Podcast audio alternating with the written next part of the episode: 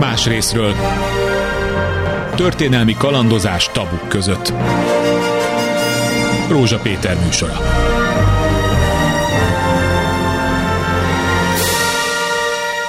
Jó napot kívánok! A kutya se érti, hogy a kormány miért tartja titokban az egészségügy teljes átszervezésének tervét. Lépésről lépésre mi is, betegek és az orvosok, szakemberek is csak tapasztalják, hogy milyen változások vannak szinte már napról napra.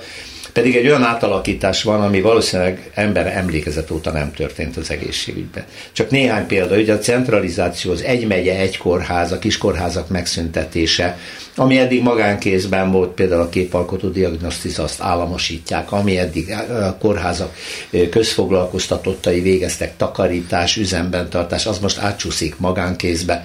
A centralizációnak az eredményeként utazni kell az embereknek. Itt van a legfrissebb hír, hogy Vest megyében február 1-től az 51 ügyeleti pontból például ez az ügyeletre van, összesen 11 marad.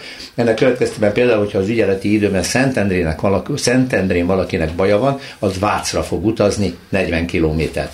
Ezek ö, még, talán még egy dolgot hadd mondjak el, jó, ez is nagyon friss, ugye ez a bérnővér vita. Zajlik Takács Péter államtitkár azt mondta, hogy azért kell majd teljesen felszámolni, már részben felszámolták, mert a munkaerő közvetítők, idézem őt, kizsákmányolják a bérnővéreket, és hát eléggé dörgedelmes marxista időket jellemző, vagy idéző mondatokat mondott. Hova vezet ez az egész? Látják-e a szakemberek, hogy ennek mi lehet a vége és a célja, és mi lesz az értelme? Most inkább csak a veszteségeket látjuk, ma erről beszélünk. Más részről. Az első vendég. Dr. Svéd Tamás a Magyar Orvosi Kamara főtitkára. Jó napot kívánok! Amit felsoroltam, még hozzátenne egy-kettőt, vagy körülbelül ezek a legnagyobb problémák? Indulásnak megteszik. Jó, akkor, akkor induljunk el. Um, meg se kérdezem, hogy a szakma véleményét miért nem kérik ki, meg se kérdezem, hogy miért, mit gondolnak arról, hogy egy szűk műhelyben, minisztériumi szobában dőlnek el azok a dolgok, amik a mi életünkkel. Inkább a következményekről. Jó-e, hogy teljesen egyértelműen centralizálják a kórházakat, egy megye, egy kórház elv, és a kisvárosok elveszítenek kórház. Lehet, hogy van benne racionalitás, de ha én egy középméretű városban lakom, ahol ember emlékezet óta volt kórház, és azt megszüntetik, ez egy identitás problémát is jelent az egészségügyi ellátás baján túl. De ez egyébként elfogadható? A centralizálás önmagában nem szitokszó. Uh-huh. Tehát az, hogy bizonyos specializált ellátásokat olyan helyekhez rendelek hozzá, ahol ehhez a kellő kapacitás megvan, a kellő szakértelem megvan, az erőforrások megvannak, e, ennek van értelme. Tehát annak, hogy mondjuk nagy sebészeti műtéteket olyan kórházakban végezzenek, ahol ez rutin, ahol ez e, gyakorta előfordul, és ne pedig olyan kis kórházban, ahol esetleg fél évente egy ilyen műtétet végeznek, ennek egyértelműen van értelme. Aha. Így van. E, és egyébként is a Magyar Orvosi Kamara is azt hirdeti, és ebben egyet egyetértés van, hogy a magyar egészségügyi rendszer túlságosan széttagolt, redundánsan működik, túl sok ellátóhely van, és ehhez nem áll rendelkezésre elegendő humán erőforrás. Ahhoz elegendő erőforrás van, hogy centralizálja, meg arra gondolok, hogy ennek most pillanatnyilag az a következménye is van, hogy miután kevés az orvos és kevés a szakápoló, egyes kórházakban jelenleg, ahol ellátást kellene nyújtani, bezár a szülészet, bezár a gyerekgyó személyzet, Debrecenbe kell utazni Egerből, Hát ennek... Itt nem az, az alapvető baj ezzel a folyamattal az, hogy, hogy átláthatatlan, és nem Aha. tudjuk, hogy milyen elvek mentén zárnak be, vagy maradnak nyitva osztályok. Azok az osztályok, akik most az utóbbi időben mondjuk a napvilágra került NNK határozatok értelmében még csak be sem zárnak többnyire, azt írják, szüneteltetik a működésüket, ők átmenetileg emberi erőforrás hiányra való tekintettel x időre jelölnek ki helyettük más kórházakban ellátóhelyeket. Tehát nem az történik, hogy egy tervnek megfelelően előre tudva azt, hogy egy adott embercsoport ellátásáért, akkor ennyi kórház lenne ideálisan felelős ilyen elosztásban, és én így megváltoztatom a rendszert. Ezt előre tudható, egy tervnek megfelelően ezt végigviszem, és így módon az emberek tudják, hogy melyik ellátásért hova fordulhassanak, mi egy betegút adekvát módja, honnan hova tudok fordulni, ki most a felelős hanem az éppen aktuális tűzoltásnak megfelelően akkor innen átrendelem oda, ott kiderül, hogy akkor így már ott is egy kicsit túl sok beteg jutott, ott is megbetegszik az az egy valaki, aki esetleg felelős volt mostanáig ezért, akkor tovább küldöm a betegeket. Tehát, hogy az egésznek az átláthatatlansága és rendszertelen ellensége a baj. Önmagában egy tervezett olyan átalakítás, ahol a bizonyos kisvárosi kisebb kórházaknak egy része, akik elég közel vannak nagy kórházakhoz, funkciójában átalakul, ott egynapos sebészet, szakrendelés, rehabilitáció, ilyesmik alakulnak ki. Ez nem lenne baj, csak lenne ez az egész átlátható, tervezhető és egy következő tíz évet kirajzoló. Két dolgot látni. Egyik az, hogy nagyszabású tervek vannak, hogy teljesen átalakuljon, nagyobb szerepet kapjon a magánegészségügy, minél kevesebbe kerüljön az államnak talán a kötelező ellátás, de akkor miért fizetünk TB-t, ugye mindegy. Másfelől meg a kapkodás, amire ön is utalt. Na most ö, nekem úgy tűnik, hogy ember, szakember hiány, orvos és szakápoló hiány, házi orvos hiány közepette, ilyen átalakítást csinálni, az öngyilkosság. Tehát az, gondolom ezt azért jelzik, mint kamara, mi azt jelezzük, hogy folyamatosan, hogy, hogy hol, szerintünk hol vannak a hibák, és továbbra is pár, párbeszédre hívjuk fel a mindenkori kormányzatot és egészségügyi irányítást, hogy mi nagyon szeretnénk jelezni a betegágy mellől azokat a problémákat, amiket mi látunk, és ezekre keresünk orvoslást. Várólisták vannak már a magánegészségügyben is. Egyre nagyobbak. Tehát amíg még korábban azt mondta az ember, hogy hát három hónap múlva akarnak egy CT-t csinálni, akkor elmegyek a magánegészségügybe. De most már ott is három-négy hét a dolog. A beteg utak, utak ilyen módon teljesen kiszámíthatatlanok. Tehát ez most igen, csak mindez... Bocsánat, hogy lehet kijönni ma? Tehát visszatérve az előző kérdésre, hogy adekvát egy ilyen helyzetben egy átalakítás, muszáj. Tehát valamilyen átalakításnak kell lennie, mert az egészségügyi rendszer oda jutott, hogy a részben az elmaradt karbantartás, fejlesztés az elmúlt uh, 30 év halogatása után most már egy olyan helyzetben van, hogy magára hagyva is folyamatosan romlik, tehát hogyha be, azt szeretnénk, hogy legalább szinten maradjunk, ne adj Isten, még fejlődjünk és tovább lépjünk, egy 21. századi egészségügyet építsünk fel, akkor ehhez a rendszerhez hozzá kell nyúlni. A kérdés sokkal inkább a hogyan, Hát, hogy ehhez megnyerjük-e az egészségi dolgozókat, elnyerjük-e a társadalom bizalmát, van-e egy olyan hosszú távú tervünk, amit így közösen végig tudunk vinni, vagy pedig a társadalom és az orvostárs és a szakdolgozók mindenki ebből inkább egy kapkodást érzékel, és folyamatosan veszíti a bizalmát az egészben, alternatív utakat keres, akár a magánellátás, akár a külföld felé szakdolgozók esetében esetleg az egészségügyi ellátást elhagyva a nővérhiányra egy pillanatra konkrétan visszatérve, itt egy nagyon furcsa csapta helyzet van. Ugye azzal, hogy gyakorlatilag felszámolják ezt a munkaerő közvetítést, hogy a kórházakba közvetített úgynevezett bér szakdolgozók, bér nővérek dolgoznak, ez egyébként nem egészséges állapot nyilvánvaló, de a szükség teremtette ezt. Ha ezt most felszámolják, és márciusban megemelik mondjuk a szakdolgozók bérét, akkor lassan rendeződik ez a helyzet? Attól tartok, hogy ez a márciusban esedékes szakdolgozói béremelés ehhez, ehhez még kevés lesz. Tehát azt kell látni, hogy a bérnövérrendszer valóban nem egy tökéletes rendszer volt, ugyanakkor egy kompenzációs mechanizmus volt, egy válasz egy tünetre arra, hogy nincs elegendő szakdolgozó, 20-30 ezer szakdolgozó hiányzik a jelenlegi magyar egészségügyi rendszerből. Ők úgy voltak részben pótolhatóak, hogy saját magukat nem annyira a cégek által, inkább saját magukat kizsákmányolva, erőn felül dolgozva, adott esetben akár havonta 240 órát teljesítve, ők még plusz helyeket vállaltak esetleg a saját főállásuk mellett. Aha. Ez a lehetőség most elvész, ami azt jelenti, hogy kevesebb ilyen pótlási lehetősége lesz azoknak a kórházaknak, akik eddig ezzel a lehetőséggel éltek, és ez jelentheti azt, hogy bizonyos ellátási kapacitások tovább szűkülnek, mert nem oldottuk meg azt a kérdést, hogy több nővér legyen. Az a béremelés, ami most nagyon régóta esedékes, és márciusban talán eljött, az a szakdolgozói szervezetek, így a MESZK és a FESZ szerint is valószínűleg arra lesz elegendő, hogy azokat a szakdolgozókat, akik most még a rendszerben vannak, némi szerencsével benne tartsa a rendszerben. De ahhoz, hogy a szakdolgozói szakma, az ápolói szakma vonzóbb legyen, hogy az fiatalok válasszák, hogy azok, akik esetleg elhagyták az egészségügyet, és jelenleg valahol máshol mondjuk a szolgáltatóiparban uh-huh. dolgoznak, visszajöjjenek, visszahozzák a tapasztalatukat, az egészségügyben képezzék ki az utánpótlást, ahhoz karcsú. Tehát ez nem lesz csábító, hogy visszajöjjenek. Igen. Visszatérve a párbeszédre, amit ön említ, hogy arra törekszik a orvosi kamara, hogy párbeszédet folytasson a kormányjal, hogy megértesse a betegágyi mellől, hogyan látszanak ezek a dolgok. Nem tartja ezt teljesen lehetetlennek, mert egy szakmai kérdésre, egy szakmai válsághelyzetre Tisztán politikai válasz érkezik, megint idézem Takás Péter államtitkát, aki azzal intézi el azt, amit ön most felvázolt, hogy a munkaerő közvetítők kizsákmányolták a nővéreket, ezt fel kell számolni. Ez tényleg egy marxista korszakot idéz, ahol a politika felülírta a józan eszet. Észt, bocsánat.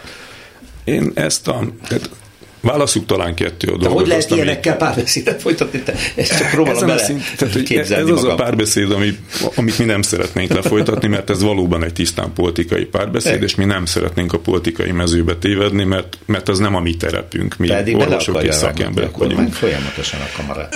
A, nem, tehát megint csak ketté választva a történetet, Aha. zajlik egyfajta nyilvános üzengetés, Igen. ami mondjuk azt, hogy akkor a, a, a köznek... Politikai annyi... imidzsépítés, rendben, igen, elfogadtam. Jó, és mi van a háttérben? A háttérben pedig zajlik már most is valamilyen szintű együttműködés, zajlan, vannak olyan bizottságok, amikre a kamara felkérést kapott, tagokat delegált, és ott munka folyik, remélhetőleg előremutató uh, folyamatosan, és mi további, további uh, együttműködésre is nyitottak vagyunk, ezt keressük ehhez a lehetőségeket. Volt már ilyen, volt már erőteljesebb együttműködés korábban is, most van egy megtört bizalom, ezt valahogyan újra kéne építeni. Nyilván a politikus üzengetés ezen nem segít, de ezt mi nem kívánjuk lereagálni, mert, mert nem ez a mi terepünk. Mi mhm. szeretnénk a szakmáról érvek mentén érdekeket ütköztetve beszélgetni. Uh-huh. Nem tudunk mit kezdeni egy központi utasításra cselekvő kamara képével, nincs ilyen. Igen. Tehát államilag vezényelt centralizáció, a magán is állami egészségügy rendszerének összezavarása e pillanatban. Ezt látni, munkaerő hiány, orvos hiány, szakápoló hiány, minimális béremelés, ami nem fogja megoldani, hogy hallottuk az előbb Svéd Tamástól, az, hogy visszajöjjön az a 30 ezer ápoló szakember, aki már elhagyta a pályát, nem beszélve azokról az orvosokról, akik elmentek már külföldre, és már itthon egyáltalán nem dolgoznak. Innen folytatjuk. Más részről. A második vendég. Dr. Tóth Árpád, a Helgelandi Kórház orvosigazgató helyettese, egészségügyi szakértő. Szerencsénk vagy itthon van, ugye ez Svédországból jön. Jó napot kívánok, Norvégiából. Norvégiából, bocsánat, én nem ismertem ezt a Helgelandot, egy ottani kórházban. Mióta dolgozik ott? Másfél éve dolgozom a Helgelandi Kórházban, és előtte kilenc évet dolgoztam az északi régiónak az egészségügyi adminisztrációjában. Onnan figyeli, hogy mi történik itthon? Folyamatosan, igen, ezért otthon néha kapok egy kis kritikát is. Igen, hogy ne avval foglalkozzon. Foglalkozok a saját dolgommal, és foglalkozok. Amit most itt a főtitkár úrral végig beszéltünk, nagyon sok mindent érintettünk. Ö, ott tartottunk, hogy nem fogja megoldani a béremelés azt a dolgot, hogy visszajöjjenek az hiányzó szakemberek, ön sem csábítják haza? Volt, tettek rá habkönnyük és hetet, de már évek, csak évekkel ezelőtt. Uh-huh. De mindig kérdezik, de csábítás azért, tehát erről nem beszélhetnénk. Onnan hogy látja ezt a kialakult, kaotikus magyar egészségügyi helyzetet? Ön lát valami logikát abban, hogy mi felé megy a kormány? Aki lát ebben logikát, én azt gondolom, hogy ez egy örök optimista. Én szeretem az örök optimistákat, de sajnos nem tartozom közéjük. Próbálok realista lenni, és nem nagyon látom ennek a kimenetét így hát nehéz.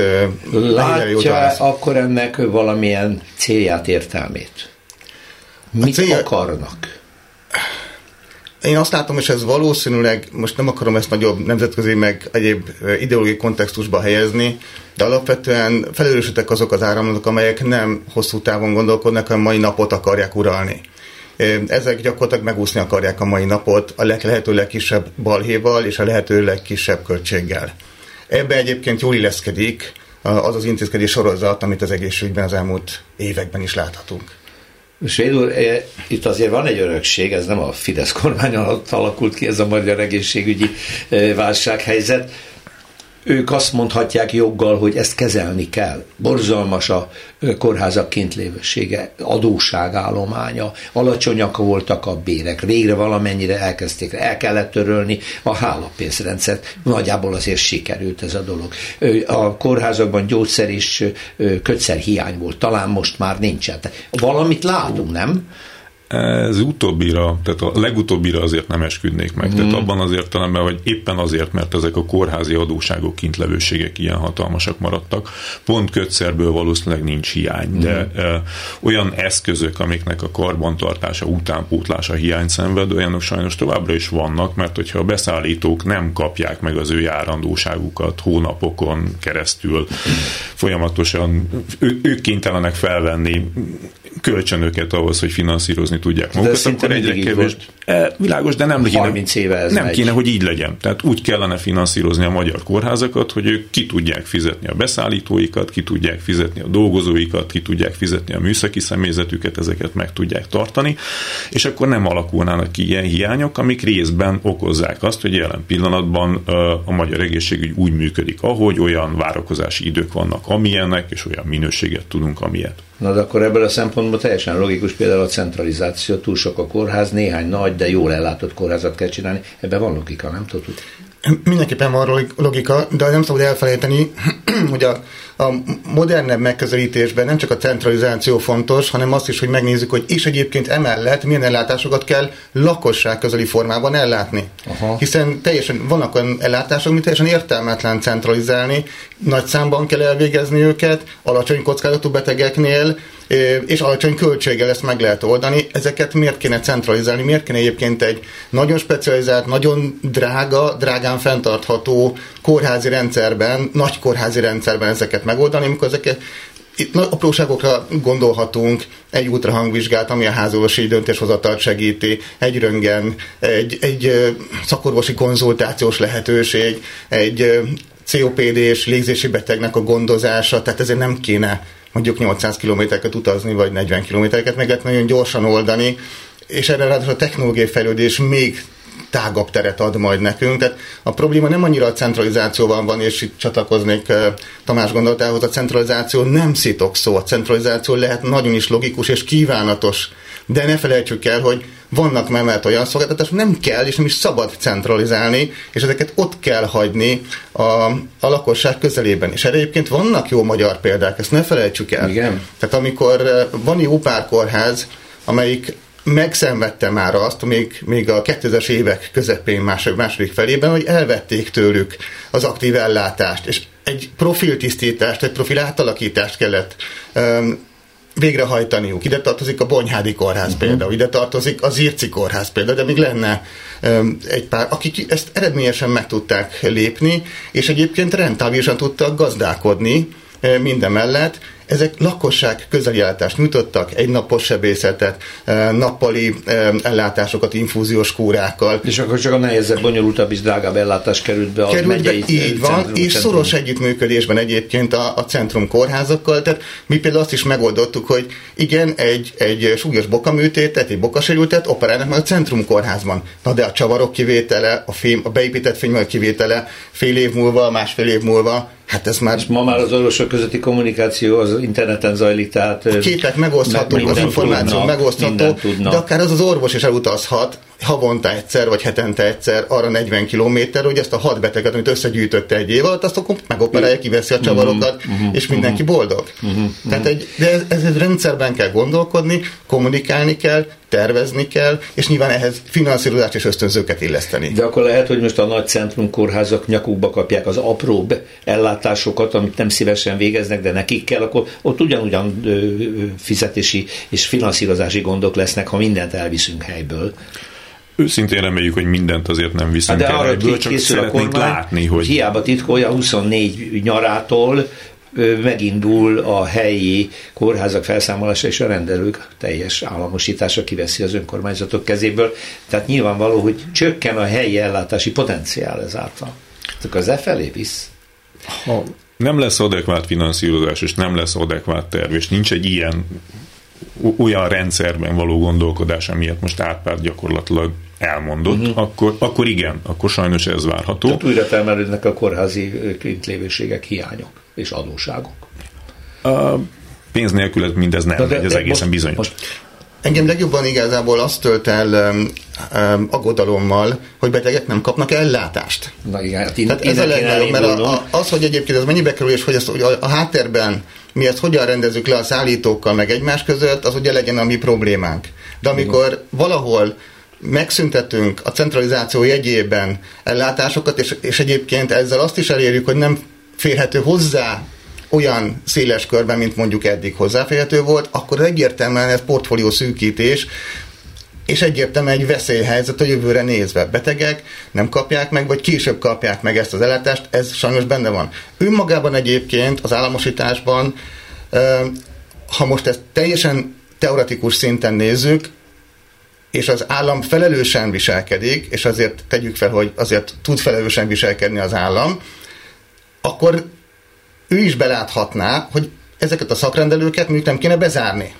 Ezeket a szakrendelőket ö, olyan portfólióval kell felruházni, ami az ottani lakosság korösszetételében, demográfiai mutatóiban, megbetegedési mutatóiban, vagy ahhoz igazítva jól tudja támogatni, hogy ők egészségben maradjanak. És a másik, ami ugye szemléletben is ezt nem látjuk még, hogy nem a betegség gyógyítására kellene most már a legtöbb energiát fordítani, hanem a megelőzésre. Tehát nem az a cél, egy nagyon kedves tanárom mondta annak idején még az egyetemen, a Kovács József professzor úr, bioetikus, kiváló ember, hogy igen, lehet választ adni egy veszélyes hegyi út és annak a balesetei kapcsán arra úgy is, hogy egyébként a szakadékból lezuhannak naponta vagy két naponta az autók, ott egy hatalmas, gyönyörűen jól működő traumatológiai egységet építünk. És nagyon jó, hiszen azonnal 10 percen belül mindenki megkapja az adekvát ellátást. Na de mi lenne, hogyha kicsit beruháznánk, jövőben néznénk és építenénk egy alagutat? És, és akkor, nem zuhannánk. És nem lesznek, halálesetek nem lesznek. Tehát, hogy, hogy inkább a, a fókuszt vigyük, és a társadalmi fókuszt és a párbeszédet vigyük el afelé, hogy hogyan tudjuk ezeket megelőzni ezeket mm. a, az eseteket, és ebben Magyarországnak komoly potenciálja van, hiszen az összes felmérésben, összehasonlításban azt látjuk, hogy, hogy torony magasan vezetjük azt a listát, hogy a, a, az elkerülhető halálesetek és, az, és, a, és a, az elkerülhető halálesetek által okozott, és ezáltal elkerülhető életév veszteségekben élvonal vezetők vagyok. Tehát ha csak egy kicsit is oda tudunk erre figyelni, rengeteg életet és élet évet tudnánk megmenteni a társadalomra, a társadalomnak, és hát ennek persze vannak gazdasági jelentőségei, hát, hogy GDP lenne? termelésben, de ne felejtsük el, és ez, ezt, ezt megint csak nagyon okos emberek mondták, nem én, ha egy családban egy apa kiesik, azt nem lehet helyettesíteni egy munkahelyről tudok helyesedni embert, hát lehet, hogy nem igen, könnyen. Igen. Tehát, hogy ezeknek a társadalmi Már családi tragédiáira is, és azért nagyon fontos lenne figyelni, és például a Covid mentén ezt nagyon elfelejtettük. Igen. 40 ezer embert vesztettünk el. Covid árváink vannak, és nem tudjuk, mi van velük, és nem törődök velük, ezeknek az egészségügyi terhe meg fog jelenni. Magyarországon eléggé rossz a statisztikánk avval kapcsolatban, és elsősorban talán férfiakra vonatkozik, 60 év körül megjelennek csőstől azok a betegségek, amiket meg lehetett volna előzni szülővizsgálattal, és akkor elindul egy kárvária abban a rendszerben, ahol ide-oda csapódik magán és állami ellátás között, mire egyáltalán rájönnek, hogy mi baja van, nem? Így van. Hát ez, milyen ez a betegút, ez hogy néz ki? Uh, és ez borzasztó teher az egészségügynek. Abszolút, tehát hogy mindenkinek az. A, a, a betegeknek is, akik, akik ebben keresik a helyüket, akik várakozni kénytelenek, akik kutatni kénytelenek azt, hogy ők hol jutnak adekvát ellátáshoz, és az ellátó személyzetnek is, akiket pedig az frusztrál folyamatosan, hogy nem tudnak a saját maguktól elvárt minőségben, mennyiségben gyógyítani, adekvátan ellátni a saját betegeiket, nem tudnak rájuk elegendő időt, energiát fordítani, nincsenek meg a megfelelő eszközök, nincs, nem áll rendelkezésre elég szakszemélyzet segítség feszültség adott esetben, és ez egy, egyfajta morál disztresszt, egy folyamatos feszültséget okoz, ami szintén arra motiválhatja azokat, akik még benne vannak és mozgatják ezt a rendszert, hogy vannak elhagyásán gondolkozzanak sajnos. Csomó olyan lépés van, ami, ami szinte taszítja az embert ki erről, ebből a pályából. Tehát gondoljunk ugye erre a státuszügyre. Tehát az, hogy, hogy kivezényelő, vezényelhetővé teszik az egészségügyi szakdolgozókat, meg netán még az orvost is, ez egy ilyen katonai megoldás. Most mindegy, hogy a Pintér kezébe került ez is, mint az oktatás, ami már maga abszurd, na de hát ez, ez, ez szembe megy azzal, amit önök képviselnek, hogy közel a beteghez ellátni megfelelően. Most 30-50-40 kilométert utaztatni egy szakápolót, egy orvost, és ezzel próbálni megoldani a hiányt egészen abszurdnak tűnik, és akkor még egy konkrétum, meg visszalépek elvették a házi orvosoktól azt a lehetőséget, hogy beutalót adjanak szakrendelésre. Ha jól tudom, egy házi orvos például onkológiára nem küldhet be valakit. Ne, szakrendelésre beküldhet, ő, ő, ő saját maga nem rendelhet el bizonyos egyébként általa adekvátnak érzett vizsgálatokat. Illetve ő maga hiába van szakvizsgája, nem végezheti el azt a vizsgálatot, akkor is be kell küldeni egy szakrendelésre, hogy megállapítsák nála a tumort, pedig már ő is tudja. Ez viszont így van. Hát, hogy ez, ez ennek mi, ezt valahol külföldön is bevett gyakorlat? Mekkora kompetenciája van egy házi orvos? Ez változó, országonként változó. Nálunk Norvégiában nagyon széles kompetenciája van a, hmm. egyébként a háziorvosoknak. Tehát simán egy háziorvos vehet magának ultrahang készüléket és ultrahang diagnosztikát, ha és elvégzi a megfelelő a szakrendelőbe? És el lehet számolni, igen, és azt el lehet számolni. Itt ugye nekünk például a legnagyobb kihívás az, hogy ezeknek a képanyagát hogyan tudjuk beintegrálni a nemzeti egészségügyi képadattárba. Igen. Ugye ez ne veszem el. Tehát, hogy ez, ez, ott beteg együtt tudjon utazni, hogyha legközelebb bárhol másod hasonló vizsgálatot csinálnak, akkor, akkor rögtön ne csak a szöveges leírás lássák, hanem képben tudják összehasonlítani a múltat, meg a jelent. Igen.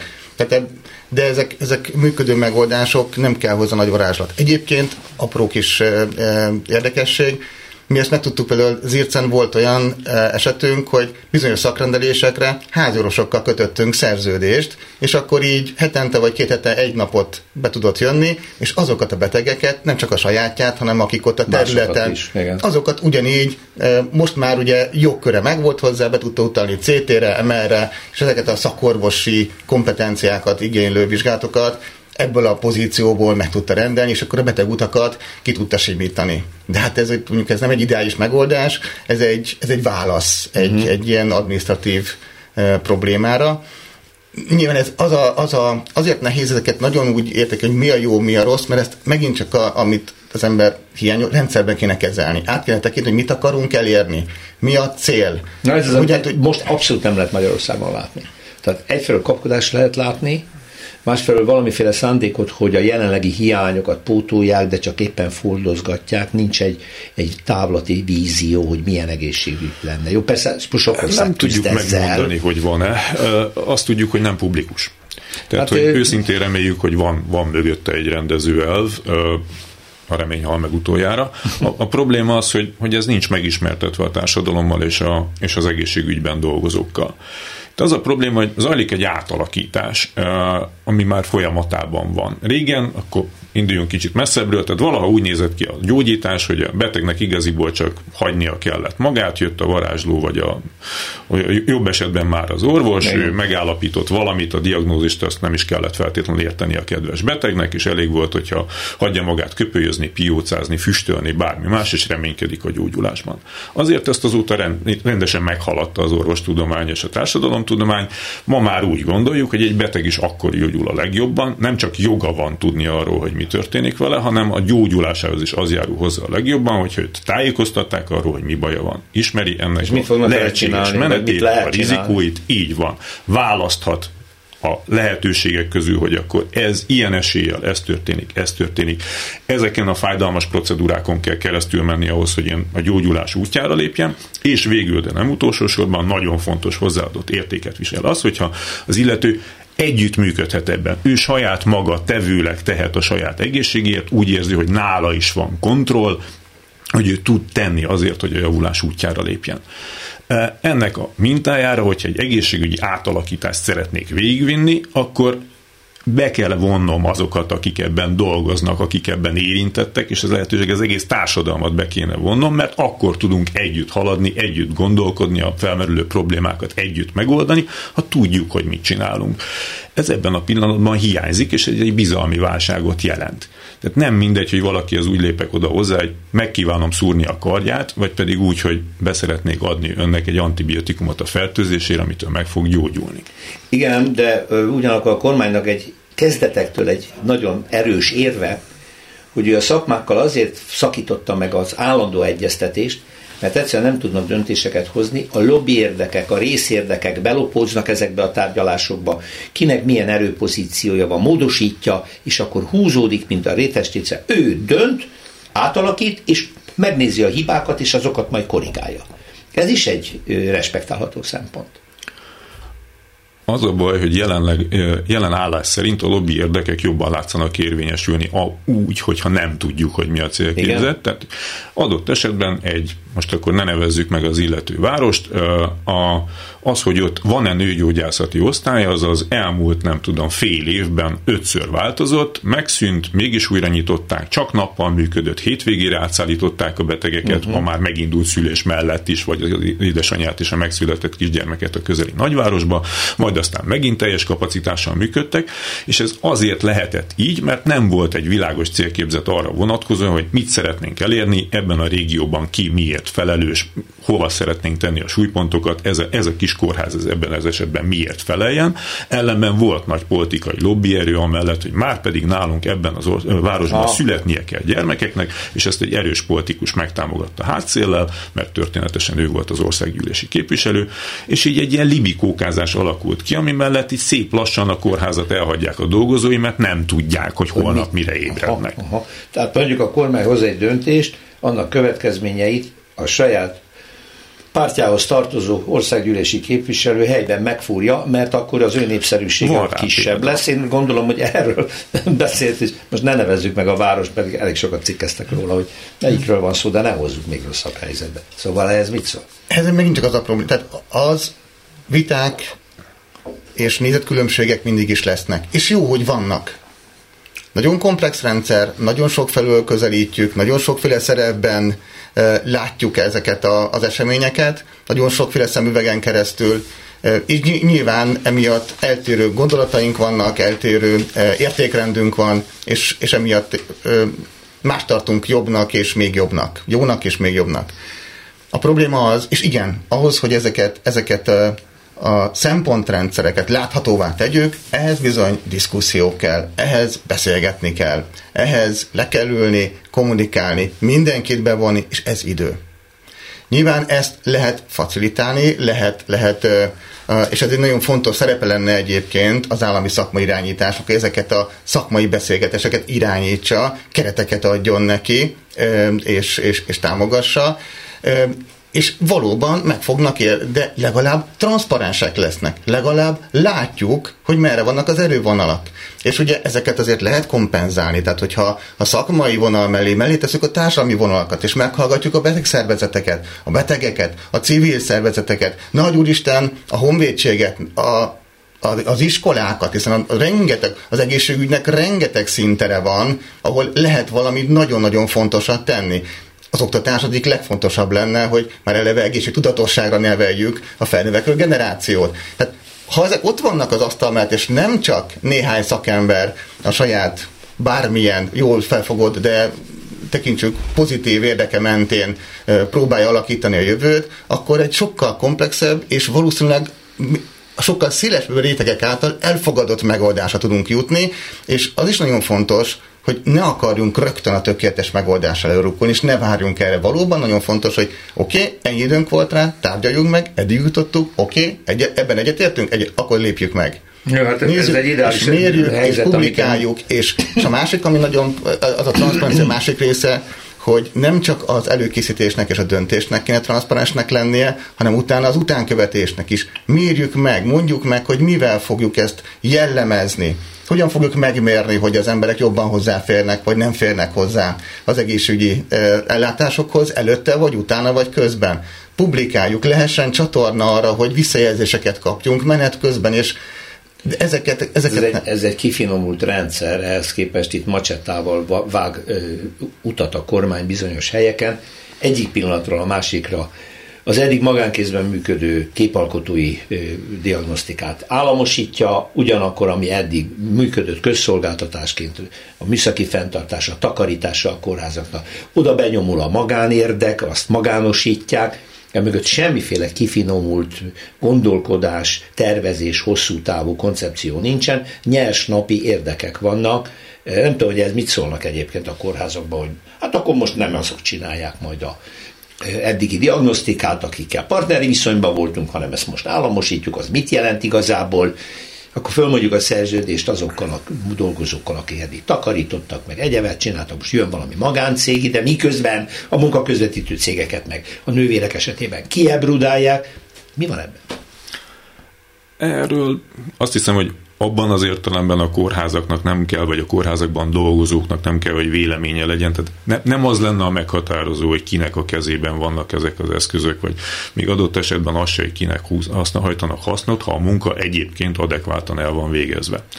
Az a kérdés, hogy megfelelő minőségben megtörténik ez ezt követően is, hogy mondjuk egy mindenféle műszaki és egyéb ellátásnak a teljes centralizálása az azt jelenti -e, hogy az én adott kis kórházamban egy probléma, az meg kell, hogy járjon egy budapesti központot egy kérvényel engedélyeztetéssel onnan napok alatt valamilyen adminisztrációs fordulatokat megjárva érkezzen rá egy válasz, és akkor valaki majd jön, aki valamit csinál, aki, amit én ellenőrzök, és hogyha hibásnak találom, akkor újra kezdem ezt az egész kört, uh-huh. vagy mhm. pedig van helyben egy általam fenntartott műszaki rendszer, én az igazgató alkalmazok valakit, erre megvan a keretem, és én tudom rajta számon kérni, hogy mit csinál. Tehát, hogy bizonyos dolgokat nem érdemes centralizálni és távolabb vinni az ellátás adott szintjeitől, ezzel együtt nem a tulajdonviszonyok a meghatározók, bár abban abszolút sajnos kénytelen vagyok egyetérteni, hogy ebben nagyon sok logikát nem lehet találni, hát hogy az, az. egyik kezemben De jó bizonytalanságot, rossz közérzetet szül, hogy jönnek, mennek,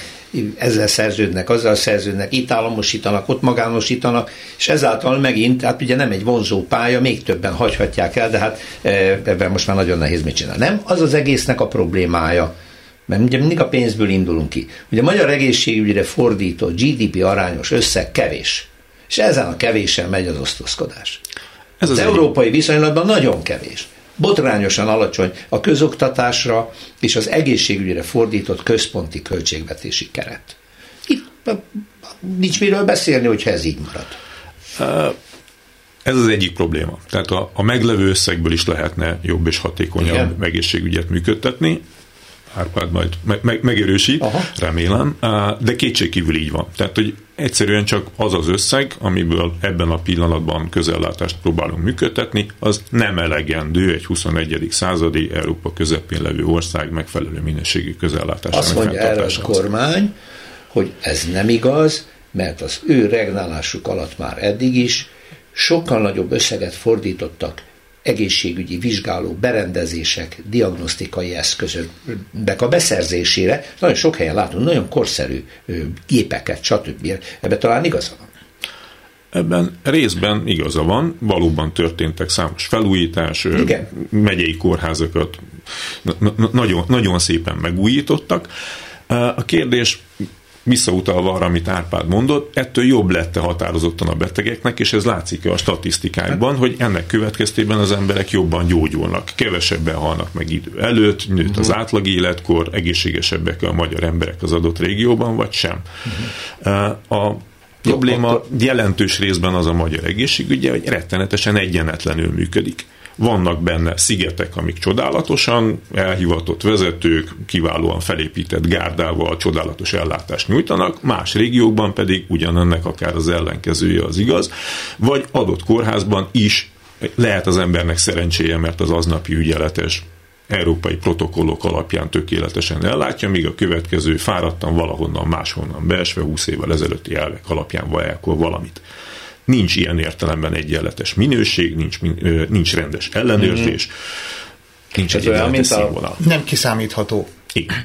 Nem tervezett és nem kiszámítható, és e, csak megerősíteni tudom azt, amit Tamás elmondott, hogy igen, valóban e, e, arcpirton alacsony a közfinanszírozásnak az aránya az egészségügyi egészségügyek költött forrásokon belül, tehát nagyon sok a zsebből, magánból fizetett ellátás, ebben is rossz helyen állunk Európában, és abban is, hogy egyébként egy főre mennyit, kötünk, egy főre mennyit költünk az egészségügy területén, de, ez sok, de nem csak ez számít. Egyébként egy csomó árszínvonalban meg másképp vagyunk, és nemzetek között vannak különbségek, de hogyan költjük el? Hogy a fajta mm. transzparencia, hogyan hasznosulnak ezek a részben adott fizetői részben pedig magánállátásra fordított forintok és források, hát e, ebben, ebben is megint csak van potenciál, fejlődési potenciál, és, e, és ez az egyenetlenség, ami talán leges-leges legrosszabb, hogy nem tudom megmondani, hogy egyébként ha egy ellátásra szükségem van, akkor pontosan mit fogok kapni. Nincs semmiféle garancia, ez gyakorlatilag lutri nagyon sok helyen. Most eszembe jutott egy nagyon fontos kérdés, ha már a magánegészségügyi szóba kerül mindig, hogy azért azt lehetett látni, nyilván kényszerűségből egyre többen fordulnak első-második vizsgálat esetén magánegészségügyhöz, hogy gyorsabban jussanak eredményre.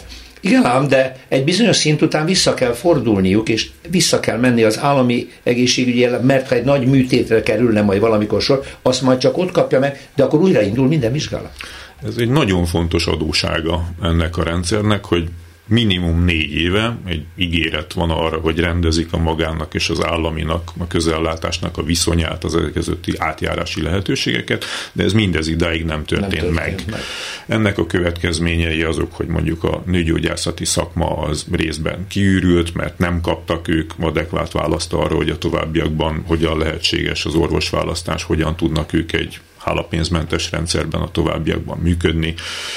Ennek a következménye az igen, hogyha valaki egy ultrahanglelet birtokában, amit a magánban elvégeztek, a CT vizsgálatot már az államiban szeretné elvégeztetni, akkor mehet vissza a házi orvoshoz, aki aztán szakorvoshoz utalja, aki aztán majd beutalja a CT-re, és mindez idő, idő, uh-huh, idő. Uh-huh.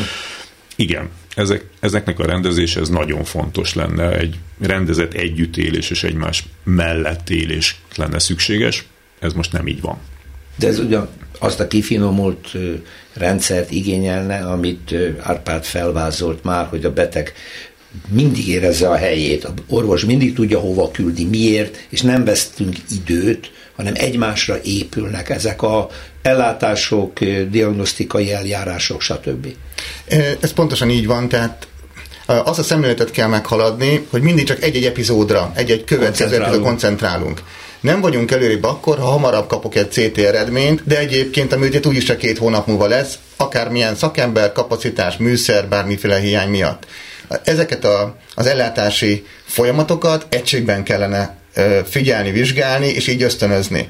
Egy skandináv példát hadd hozzak, daganatos betegeknél, ahol extrém fontos. Nem kell 24 óránból mindent megcsinálni, de nagyon fontos, hogy legalább három vagy négy héten belül definitív diagnózisunk legyen, tudjuk, hogy van-e daganata a betegnek, vagy nincsen. Ha van, akkor milyen stádiumú, van-e áttét, és erre egy szakértő tím, ami sok szak területnek a képviselőjétől eli fel, tud egy terápiás tervet alkotni, és a beteggel átbeszélve azt mondja, hogy igen, akkor Ebben a helyzetben azt mondja a protokoll, azt mondja a tudomány, a szakma, hogy kezdjünk egy kemoterápiával, utána menjünk egy sebészetre, a végén legyen pedig sugárterápia, vagy fordítva, vagy várjunk egy hónapot, nézzük meg. Tehát ez nagyon sokféle e, stratégia van ekkor, de, legyen egy, de ennek a döntésnek meg kell születnie 28 napon belül. Különben olyan kockázat növekedés lesz, tehát pro, megy tovább a betegség, progrediál, és sokkal rosszabb gyógyulási esélyek lesznek,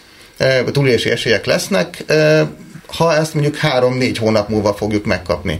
Erre például az a válasz a skandináv rendszereknek, Norvégiának, Dániának mindenképpen, hogy, hogy kifejezetten figyelik, hogy a daganat gyanúval beutalt embereknél daganat specifikusan, emlőtumoroknál, gyomorbéldaganatoknál meg van határozva, hogy a beutoló beérkezésétől kezdve hány napon belül kell az első, az első választott kezelést megindítani. Erről hogy ez szándék mit... Magyarországon, nem? Van, van, van szándék. Van szándék rá, uh, ahogy... Erről hallottunk, hogy meg kell határozni betegség. De felelősségre is kell tenni valakit ezért, és hogyha egy széttagolt rendszerben vagyunk, és mm-hmm. akkor van egy pici a házi orvosi feladat, van egy pici, itt egy magándiagnosztika, Igen. ott egy magánszakrendelés ezt valakinek rendszerbe kell, összehangba kell hoznia, hogy tényleg ezek tarthatók legyen, és a végén egy olyan szakmai, hát egy beteg, beteg dokumentációnak kell előállnia 21 napon belül, ami alapján egy szakértő tím dönteni. tud dönteni, hogy felelősen döntést, a legjobb döntést felajánlani a betegnek. Senki nem akarok ijesztgetni, de egy olyan konkrét példa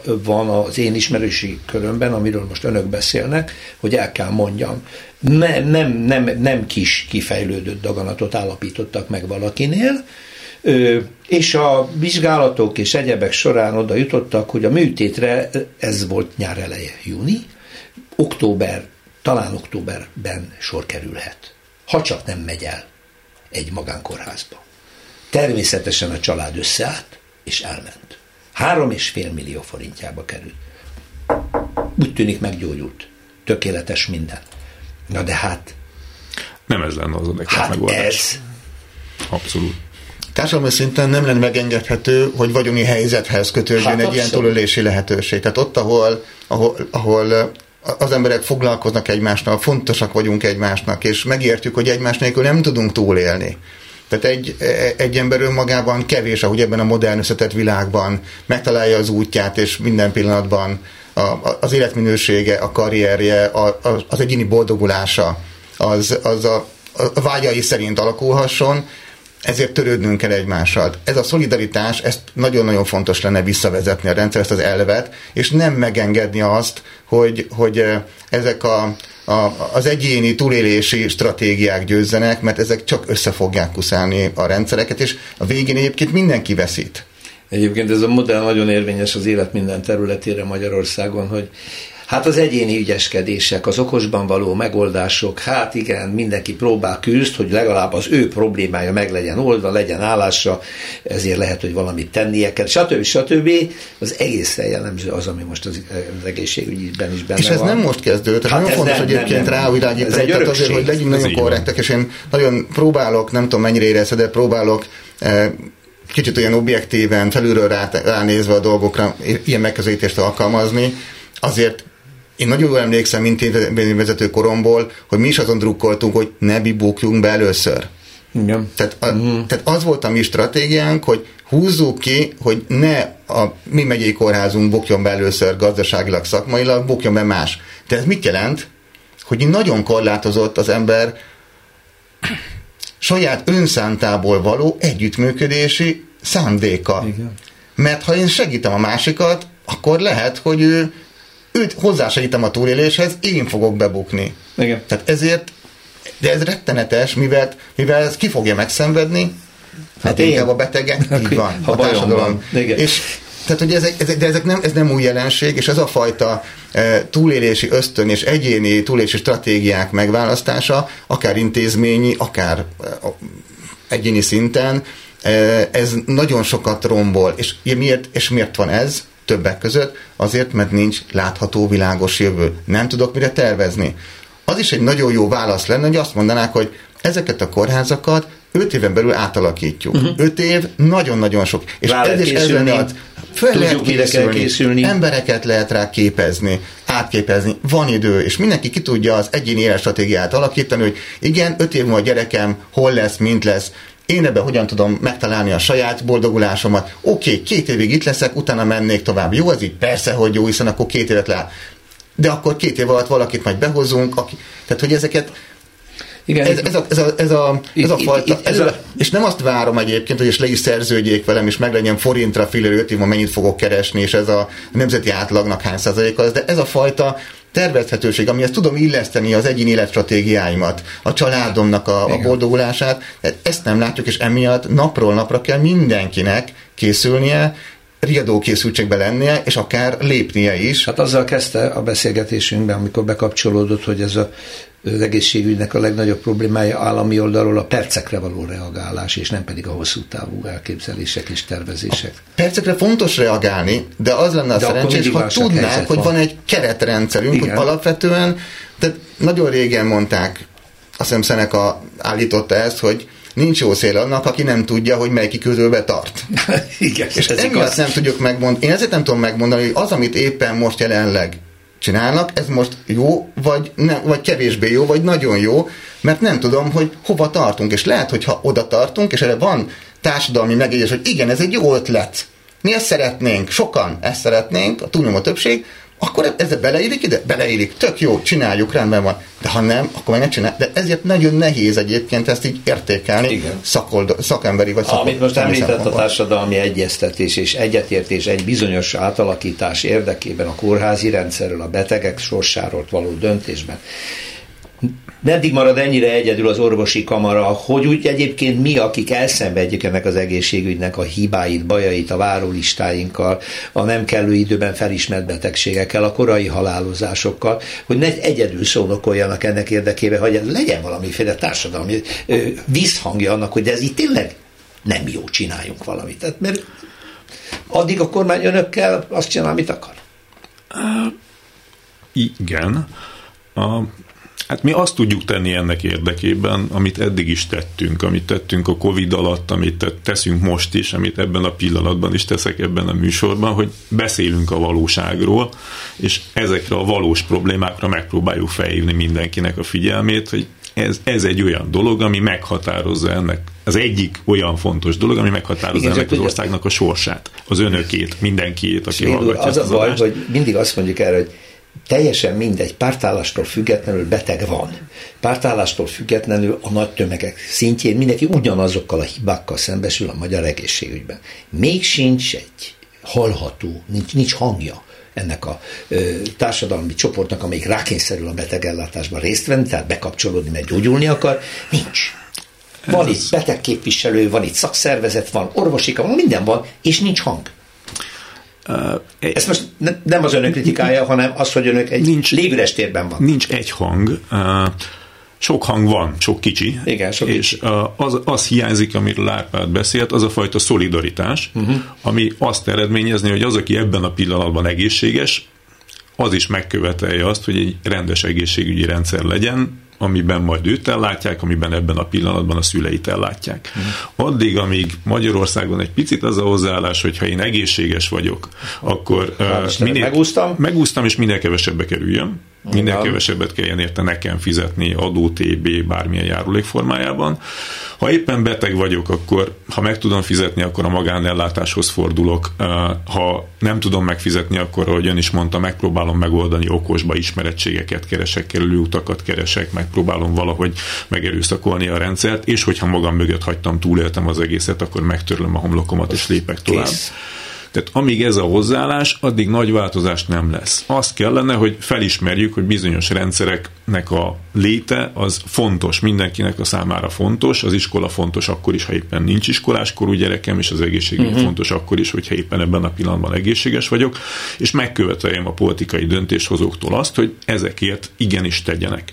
És egy picit visszatérve egy korábbi témára, nem, mi nem elvitatni kívánjuk a politikának és a mindenkori kormányzatnak azt a jogát, hogy döntéseket Persze. hozzon. Azt szeretnénk, hogyha ezekről a döntésekről tájékoztatna minket. Ja, azt az orvostársadalomban, az egészségügyben az a tudat, hogy valamilyen változás lehet fájdalmas, ez benne van.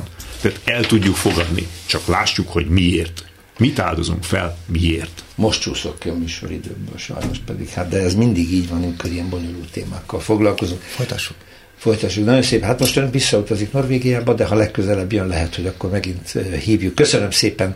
Vendégem a dr. Svét Tamás, a Magyar Orvosi Kamara főtitkára, és dr. Tóth Árpád, a Helgelandi, jól mondom, Igen. Norvégiai Kórház orvosigazgató helyettese. Jöjjön majd haza, és akkor folytassuk. Sonfaj Péter szerkesztő nevében is köszönöm a figyelmet, minden jót. Köszönjük szépen. Köszönjük a meghívást. Más részről. Történelmi kalandozás tabuk között. Rózsa Péter műsorát hallották.